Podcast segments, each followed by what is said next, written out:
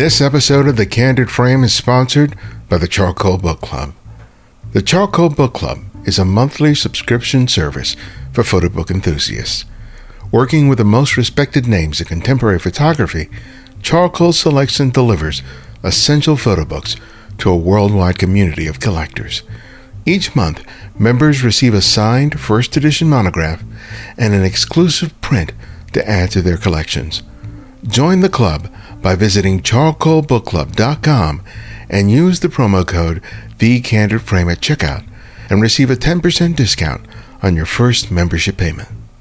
We also have the support of LensRentals.com, the largest online camera rental house in the U.S.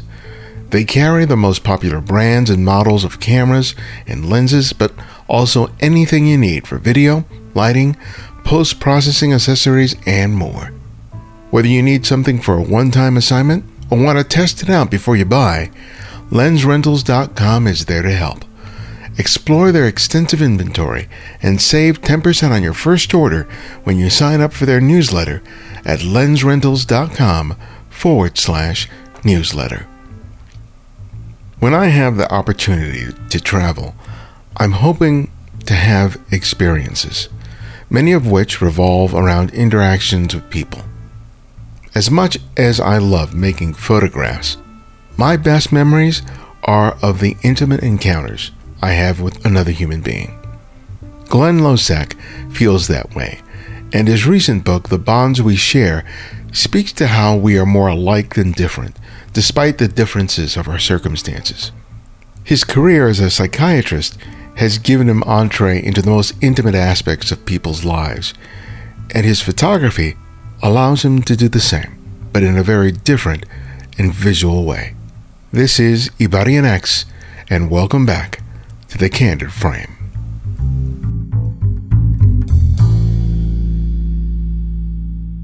Welcome to the show, Thank you for having me. and um, congrats on the book. So, where are you folks from in Santo Domingo? Santo Domingo. No, no, my dad was from Monte Cristi, and my mom from La Vega. Okay. Cibaeño. Yeah. Do you speak Spanish? Yeah, my my my banged up Spanish. Oh. I understand everything, but my vocabulary right. isn't the best. All right. We'll do this in English then. All right. Yeah, the best best way to do it. So again, welcome. Yeah, your background is really interesting. You know, working as a psychiatrist, a physician, and also a photographer, and uh, your medical career has taken you all over the world. Has has a camera always been a part of your your journey, or is that something you picked up later?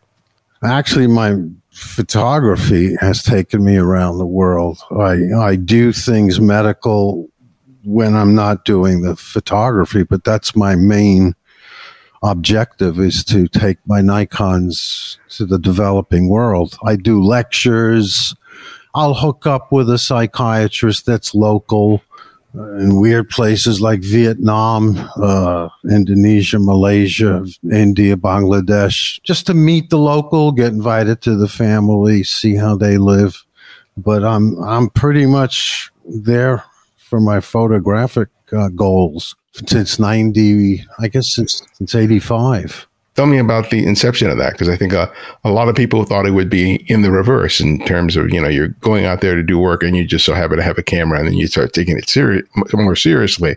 So how did you come up with the idea of of thinking? You know, I want to focus on my photography, but I also want to be of service in this way, and that'll give me an opportunity to have an access that I might not otherwise. that's the reason I, I get I worked with the Presbyterian Church for many, many years and other organizations too numerous to mention. Mm-hmm. They said, why don't you go out, take your camera to these nations, bring us back some photos with the internet available, click the mouse and get a psychiatrist in the countries I'm going to. And so I sort of have both available, but my my my main passion is photography, photojournalism, shooting those that have no social, I have no advocacy. hmm So I don't. If, if that's confusing, I use both venues since I'm there on the other side of the world. I mean, I've given lectures in Peru in Spanish and done a lot of things. Uh, sh- shot in prisons in India. But I'm, it's basically the camera. And course, uh, being a, being a physician and a psychiatrist, I, I take, I take, you know, advantage of that, you know, in, in, uh, in Chiang Mai. Well, you know, your you know your position. I think what's interesting, especially when I was going through Flickr, and one of the things I really appreciated about the work that you were doing, is that many of the times when you are photographing people, you're identifying them by name, and it's not just you're taking a picture of someone and then you don't know who who or what they are, especially some people in, in the photographs who are suffering from either a disability of some sort or a um, congenital defect. And you find out about them in your, in your photographs. It's just not simply, they're not completely just objectified, objectified for the sake of the photograph. And that's something I really appreciated about about your work. Thank you. But I'm sure you've gotten pushback because of that. T- tell me about the choice to photograph the people, uh, those people in the way that you do how I do it or the pitfalls? What what what? Not how you do it, but you know, in terms of the fact that you're getting to know them as a person and not just subject for a photograph. That who they are is as important as what they look like in your photograph. There's millions. So if I took an example, uh, Muhammad Islam in Mumbai, I've known him 35 years. He has no lower members, and he sits all day in a mosque in Mumbai. So he sees me, buys me tea. He won't take my money. And this guy is pretty, pretty disadvantaged. So frequency leads to getting to know people more. And I know a lot of these beggars many, many years. We don't know each other intimately, but it's, you know, I buy them tea, I sit with them. They're, not just uh, there to just pop and walk away. But I, I you know, I don't want to overemphasize that I know them, you know, their family. I learn if there's somebody there that speaks both Hindi and English, I'll learn more. I don't speak that, I don't speak Hindi that well. In the Dominican Republic, I have no problems with people like in the Haitian bateyes. In fact, there are people from the Lesser Antilles that have come, that came to Santo Domingo to to, work in the sugar mills. So they speak English. But in India, I've, I've got to get someone that will explore the subject uh, who speaks both languages or a little bit of both. You know, I'll find out that that's how he got his heart defect. That's how he lost his legs, which is a real interesting topic. But I'll follow your questions. I mean, these people that are mutilated, mm-hmm. Amazing story. Amazing story. It's very little uh, explored. And even the BBC doesn't do it. I hope I don't get you in trouble. it's okay. They cut them, they mutilate their bodies. They have pimps that will cut their legs. Children will get their legs, arms cut. They will get blinded by their mothers and fathers with acid. Mm. So the rest of their life, they make money as beggars. And this is well known. It's it's not a secret, and I get you know I, I'm shooting that because I want the world to know that. Being witness to you know tragedies like like that, and then coming back to your own world, you know, or a relative affluence, it's always been disruptive for me. You know, when I get back because I have a fresher perspective in terms of you know how I'm blessed here, you know, with all that I have but you go back and forth fairly frequently to all these locations. What is the experience for you in terms of being able to see the disparity in terms of what people have and what they don't? Let me just digress for five seconds. When I hit the door, when I get back home, I get on the ground and I kiss my, my floor. Uh, culture shock lasts a couple of days in India, but then after a while, I'm immune because I've been there so many times. Uh, when I come back home, it takes about a month, depending on how long I'm away. I, I have strong feelings about how we take so many things for granted in the West after my my journeys because I don't sit, I don't go to the tourist sites, I don't sit on a tourist bus. I'm in the valley of the beast. I'm shooting in alleys, I'm shooting in brothels, I'm shooting in drug dens, I'm shooting everywhere I can get my I can get in trouble. So I'm careful. But the culture shock, I, I don't, I'd like, I think about taking friends to India and I say, I, I can't. Have you ever been to India? No, not yet. It's another world. and I don't and I don't mean that in a small sense. It's it's an overpopulated, chaotic place, which is fascinating to me. How do, how do you think that that affects how you see and what and how you photograph? You know, having that awareness, right, about you know the disparity in terms of cultures, in terms of wealth, in terms of you know when you're going out there and you're making these photographs of people, you're working as a photojournalist, telling a story so, what is sort of the story that you're you're you're trying to tell in your in your photographs? Right, I'm I'm partial to the impoverished, so I'm not taking pictures of wealthy aristocratic people. My vision when I leave that hotel room is I'm seeking out people that are really down in the dumps and have no money depend on the generosity of others to survive another day. Some are shooting drugs in several parts of their bodies.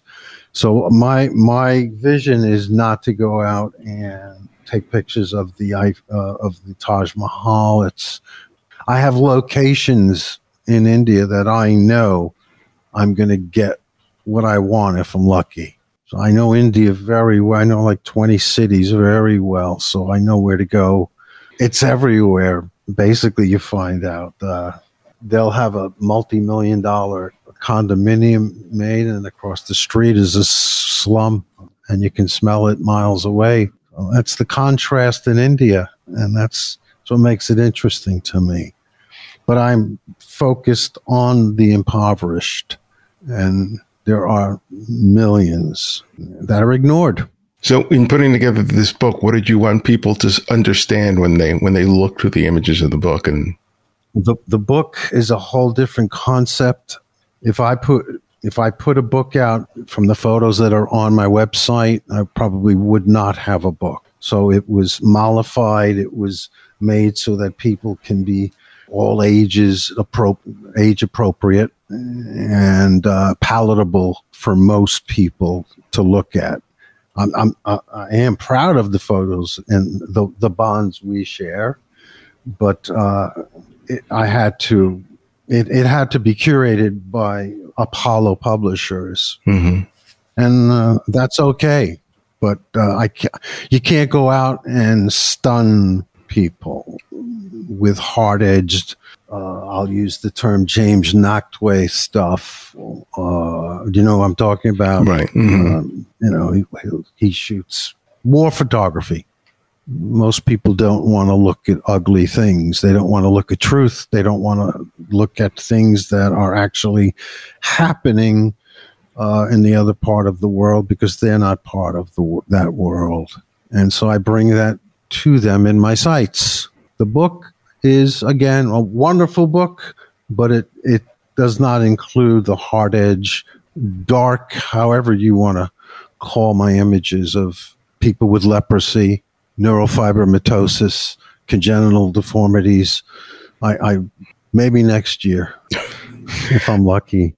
In terms of the, the, the title, you know, it's speaking, you know, it's speaking to the idea that the people in these photographs, that all of us, regardless of circumstances or where we are in the world, are connected. They're very, we're, they're more similar than we are different. Absolutely. And, and tell me about, you know, the choice, you know, in working with the editor in terms of the selection of the images to sort of evoke that. Tell us about that collaboration in terms of deciding, you know, what images what would go into the book. I let I let them. I sort of gave carte blanche. I okayed them. Basically, it went smooth, and I wasn't. You know, I knew that if if I need if I was going to get a book out, they would have to be you know curated for the masses. Mm-hmm. So yeah. tell me about you know when you, when you decide to travel to a particular place, what usually decides where and when you're going to go?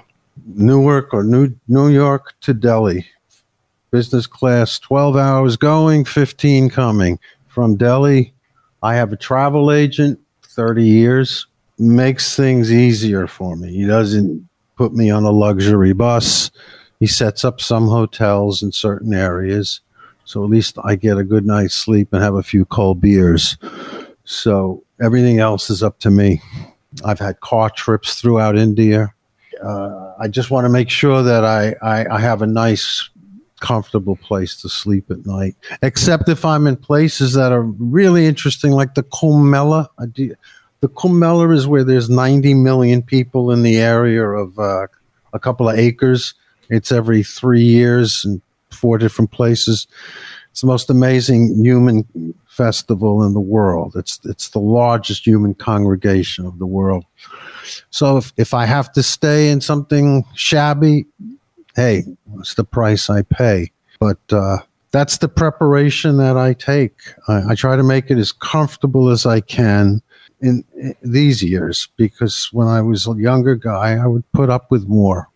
And uh, you can get a dollar hotel in India and share it with uh, whatever. I'll leave that out. I mean, yeah, it's good to have your creature comforts when you're a little older. Speaking of creatures, but you've been to different places, not just India. So when you're thinking about where you're going to go, what kind of research do you, you know, do you do? What kind of, you know, what this, what, you know, what information leads you to decide to go to either Haiti or the DR or India or anywhere else in the world where you visited? I have a history with the DR. I went to med school there in 76. It's uh, a different place now. I call it my second home. So getting there is a cinch. And I stay in the last five years, I've stayed actually in the town of San Pedro. It's a bed and breakfast. I don't think there's even breakfast. I think it's just a bed and it's decent. Look, if uh, there's enterprise hotels everywhere, pretty much. And if you have to stay a night, like I was in the Indian desert, Khuri, K H U R I, which is almost near Pakistan. I had I had to stay and freeze uh, in a hotel, but at least I got out there, and I don't, you know. So sometimes it's ad lib. Most of the time, the cities are planned, but thanks to the internet, I mean, that should have been my initial answer. Thanks to the internet, I mean, it's amazing. You know, it's it makes things a lot easier. Um, do you work with a fixer? Or are you just? I mean, I can call. Like, do, you, do you work with a fixer sometimes, or are you just kind of doing things on your own? Never. Only recently, a young guy in Bangladesh, great kid, begged me, works with the finest Bangladesh photographers. He says, "Look, just give me some give me a you know give me a few hundred and I'll make your trip so much easier. I'll get you into places. And I said, well, why not? If I don't like them, I'll I'll tell them, you know, look, it's not working out. But that's the only time I did it recently. Actually, in 2020 in January, he was with me for seven days. Other than that, I am on my own all the time, and I'm walking with two Nikons, Nikkors on train tracks in slums alone. Probably it's it's a mental illness I have. I don't know, but it's uh, the the Indians are during the day amazing. They're they love their pictures taken, and I have never ever encountered a difficult situation in India. You know, I've been there for 31 years or Bangladesh. Talk to me about your approach when you do approach someone to make their, their photograph. You know, I have a very fast camera. I will often shoot, and they won't even know I'm shooting them. In other words, I don't ask permission. Depends on the mood you're in. If fellas looking at you, you making eye contact, and there's some chemistry. Hey, do you mind? You know, they know they're going to get some money, or I'm going to run fast away, whatever. um, shooting the streets is is is you know it's a crapshoot. You gotta have you gotta know how to dance. You gotta you have to you have to be audacious. You can't be shy. You have to get up close. You have to have a great zoom lens, hopefully a fast shutter, because the shots that I get are due to the fact that I. It's like uh, it's it's like I, my gun. I call it my my gun uh, my my gun in my holster. If I didn't do that, I don't think I would get great material. A lot of times, patients, uh, patients, people don't know that I'm shooting them.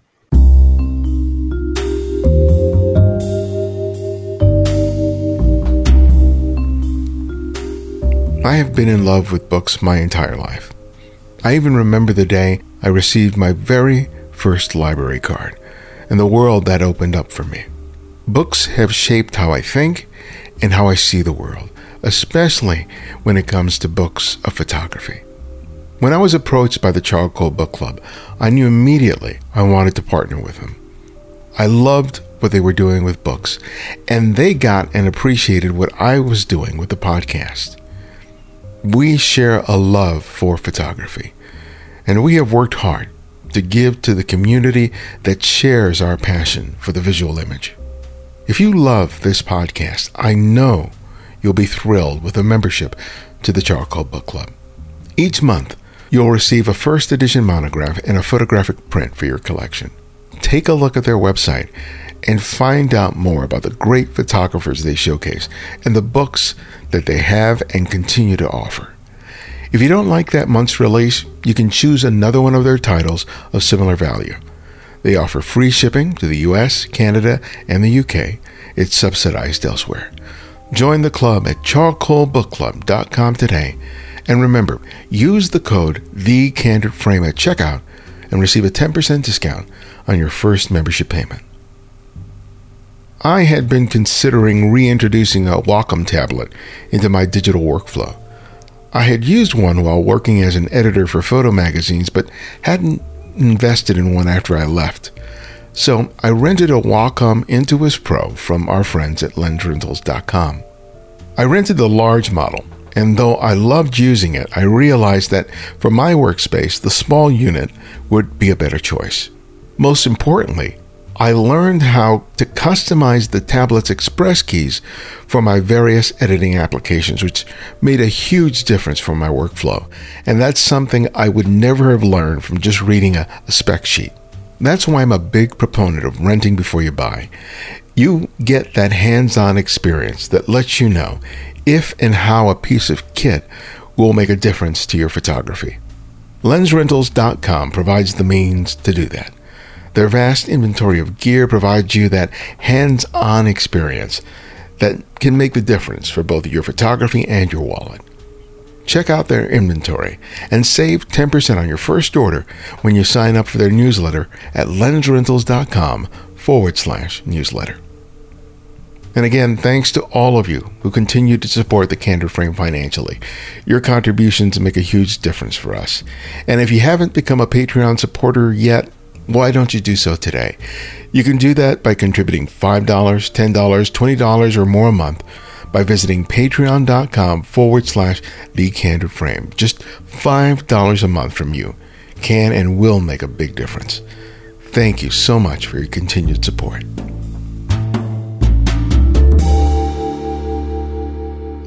As we spoke to earlier, there are a lot of images that I saw in which there is a level of intimacy between you and your subject because they are conscious, they're aware that you're there, and they may or may not be posing. But I think that that sometimes for many photographers, it's not the it's not whether or not the person is going to accept being photographed; it's the discomfort of the photographer that prevents them from making the picture. And it seems like that's something that you that you don't really have to worry about at this point. But was was it ever a concern early on when you started photographing in these countries? Always had um, I, I was always brave. I knew that if I, I traveled 8,000 miles, I'm not going to not take a picture. I took my chances. Uh, I think if you're not aggressive, assertive, audacious, and, and you get in there, you, you're just not going to be satisfied. I think a lot of photographers ask me, you know, how'd you get that? Or, you know, how, how does that, how do you do that? You know, you're there. Sometimes people just get bored of you because I'll go to Old Delhi. I'll spend hours, and they'll get used to me being there. Mm-hmm. And this is the case with every photographer. They'll just forget I'm there. And so when they're not looking, boom, boom, boom, boom, boom, boom, boom. You know, but you don't ask. You can't, you can't go thinking, "Oh, I'm going to ask a person if I can take their picture." Um, a lot of people are angry about that approach. I'm just giving you the truth the way I feel. It's my I am HO, my humble opinion. As you said, India itself can be pretty chaotic in terms of what's happening, like especially in the city, in terms of because I've, I've, seen videos like of street traffic and just people. I mean, there's just so many people. There's just so much stuff going on. Do you do you see that being a photographer in the midst of all that activity is an advantage for you, considering the way that you shoot? I, I wear two masks and I try not to get sick. And I love the chaos of cities. Bangladesh has 20, I think 20, I think there's 23 million people in Dhaka, the capital. It's the size of New York, or a little bigger than New York. Once I leave the hotel, there are about 50 people around me. If I stop in an area, I'll have a crowd of about 50 people. They're not, they're there because they're curious. You know, I, have never seen another uh, photographer in Bangladesh when I was there shooting, except local photographers shooting uh, the big event that happens every January, the Hajj, they call it Bishwa Ijtema, where there's two million people that congregate in Tongi outside of Dhaka. So um, it makes it easier if there's a lot of people, right? The more and more there are, they're not looking at me. They're looking at uh, not bumping into other people. The greatest cities like well, there's Delhi, there's Kolkata, there's Mumbai, there's Varanasi.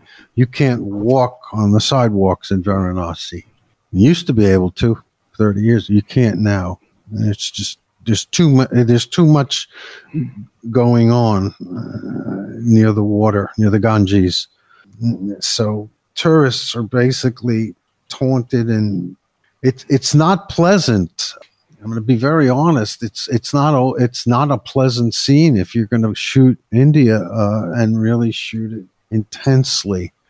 I mean, you can go snap and snap and go back to your hotel and say, "Oh, that was beautiful." But I mean, if you really want to get into the muck, you gotta you got you're going to step in things. Uh, you're gonna you're gonna see things that are not pretty. You're gonna meet people that want money from you. You're going to be surrounded by beggars. Uh, this is nothing new or novel because they'll do the same thing to the people from their own country. So you're up against uh, barriers and you have to know how to deal. And you learn that through the years of experience.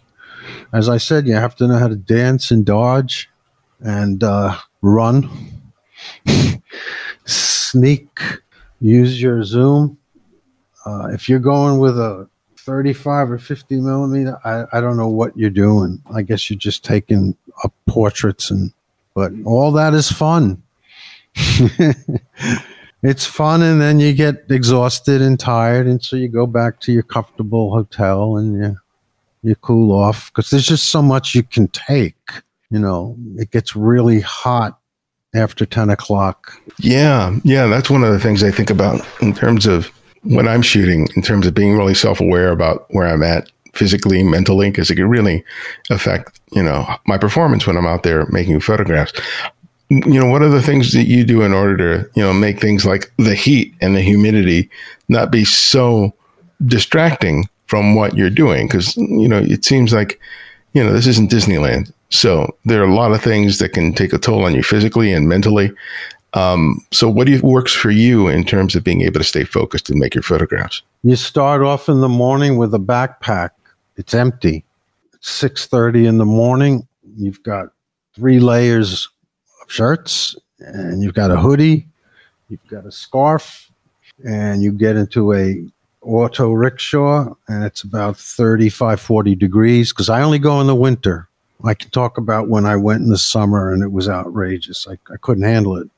Winter, and then 10 o'clock, it starts to get 75, 80 degrees. So you start taking off layers, putting it in your backpack, and you're basically left like I am now. And so you, the heat and, and the heat, if we can switch this to the Dominican Republic, is totally oppressive.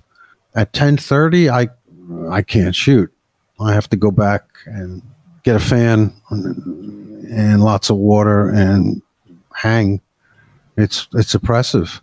So the heat is an extremely important element. You have to get up early and maybe go out at five o'clock if you want to. But I'm usually so tired, and I, and I usually like to have my first beer at about five thirty.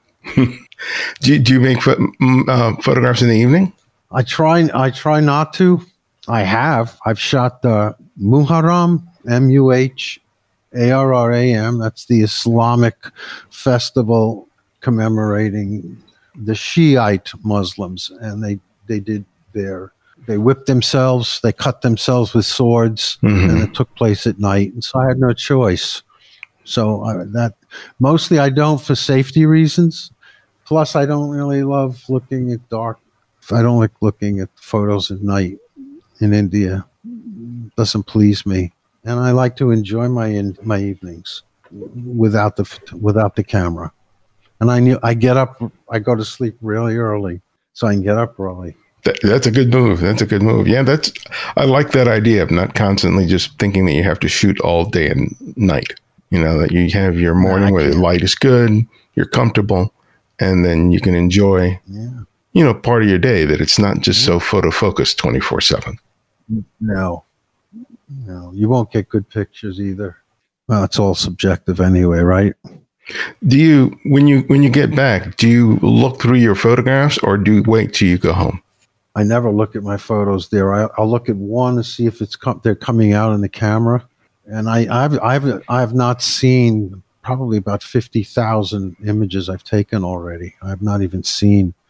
I take my time and I, I go through each one. You usually trash half of them anyway. Yeah, and the other half you may want to work with, you may not. I mean, basically, we're just out there with, you know, I'm on continuous high, so I'm going seven frames a second. Yeah, I don't, I don't, I'm, I, I, I, I, I look at my photo yesterday. I, I, I took that, and it's marvelous. It's, I'm proud of it, but I don't remember taking it. So I usually come home with eleven thousand images. My trip, it's about eleven thousand. So, so tell me about the process of going th- going through them. That's a lot of photographs. So you know you can't do that in one one sitting. So how do you do you have a sort of system for going through the photographs? Oh God, no! It's years. Yeah, Photoshop. I mean, I've I've iMacs with great. But you have a process when you're browsing when you're browsing through them, for example, and you got that many. Do you say, okay, I'm going to wait a couple of weeks or maybe even months before I go through the photographs, and then I'm going to go through a certain batch periodically? How does that work for you? Willy nilly. I'll just go and click on one and see if I like it and work on it. I, I don't have a system that way. Not, I'm not that meticulous that way. I just I do have them in their folders of their dates, but I'll just pick a folder and see what I like. And I'm hard on myself sometimes. I throw things out and people around me say, Why did you do that? So I, I want to make sure that it represents what I feel and what I think is important for my audience to see. I can't wait to go back. I just wish you know this pandemic was over. That's really yeah, it. yeah. You're not the only one. Uh, when it, you know when you look at you know your body of work over so many years, how do you think you've developed as a photographer when you when you take a look at your earlier work and compared to now?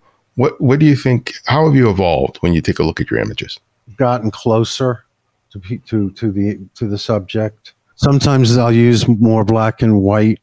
I'll work with photos, uh, not just uh, you know chromatic. How have I progressed? Um, I don't know. People have told me I have. I, am trying to figure out because I think my old stuff's good. It, it, it, maybe I'm less conscious of going out there and shooting in the late, later years. Maybe I'm more. I'm I'm I'm braver I'm more courageous. I'll just go, hey, look, I'm great. I'm good. I know what I'm doing. I'm just going to go out there. At the beginning, I may not have, because I didn't know the culture that well. Mm-hmm. So maybe I'm getting stronger, I'm getting people's eyes, their eyeballs. I'm getting closer and, and more emotion. So, and that comes with experience too.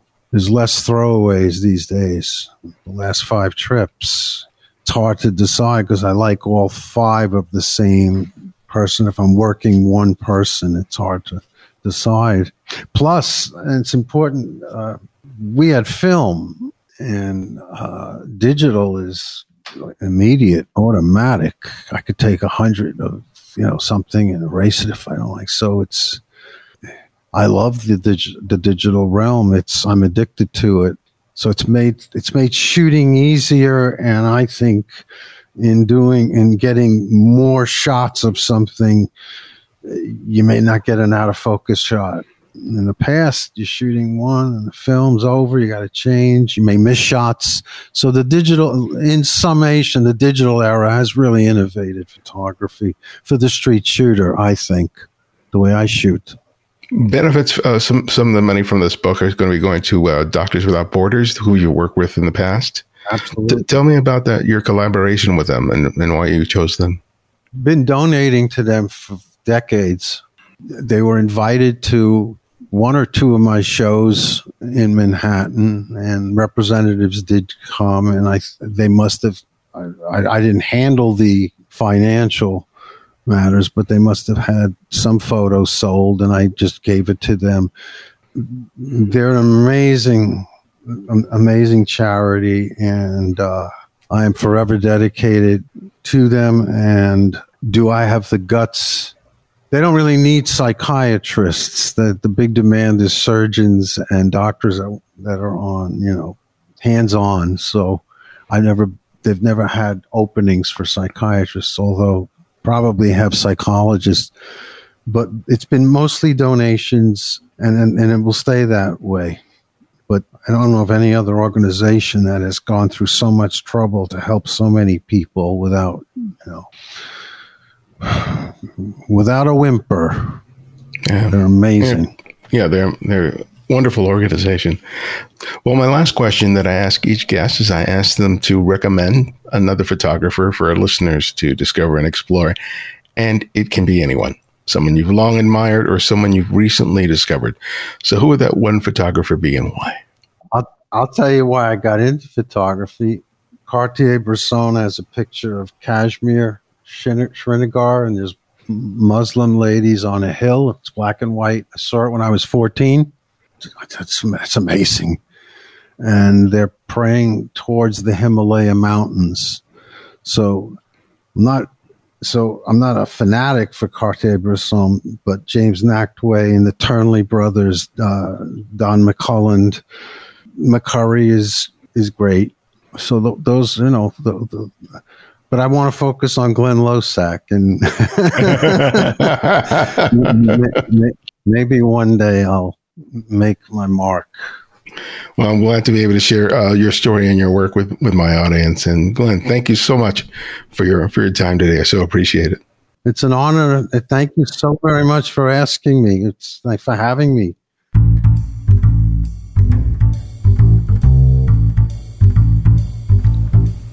Thanks to Glenn for joining us. Follow Glenn on Instagram by following his tag at Glenn Losack, and that's Glenn with two N's. And check out his book, which is available now to order. Your thoughts and feelings about this show really matter. And if you haven't already, please write a review on Apple Podcast or whatever service you use to listen to podcasts. It helps us to stand out among the many thousands of podcasts that are out there. Your voice makes a big difference. And remember, you can support the show by contributing to our Patreon effort or make a one time or recurring donation via PayPal. We also provide a series of ebooks on photography available for purchase on our website. It's my way of sharing my experience and knowledge, and another way for you to support the show. And if you can't find every episode of the show on whatever service you listen to podcasts, download the Candid Frame app, available for both Apple iOS and Android. And because of your generosity, it's free to download and use. No additional purchases are required. The Candid Frames audio engineer is Martin Taylor, who you can find at theothermartintaylor.com. The show's senior producer is Cynthia Parker, and our music is from Kevin MacLeod, whose royalty free music can be found at incompetech.com. And this is Ibarionex, and this is The Candid Frame.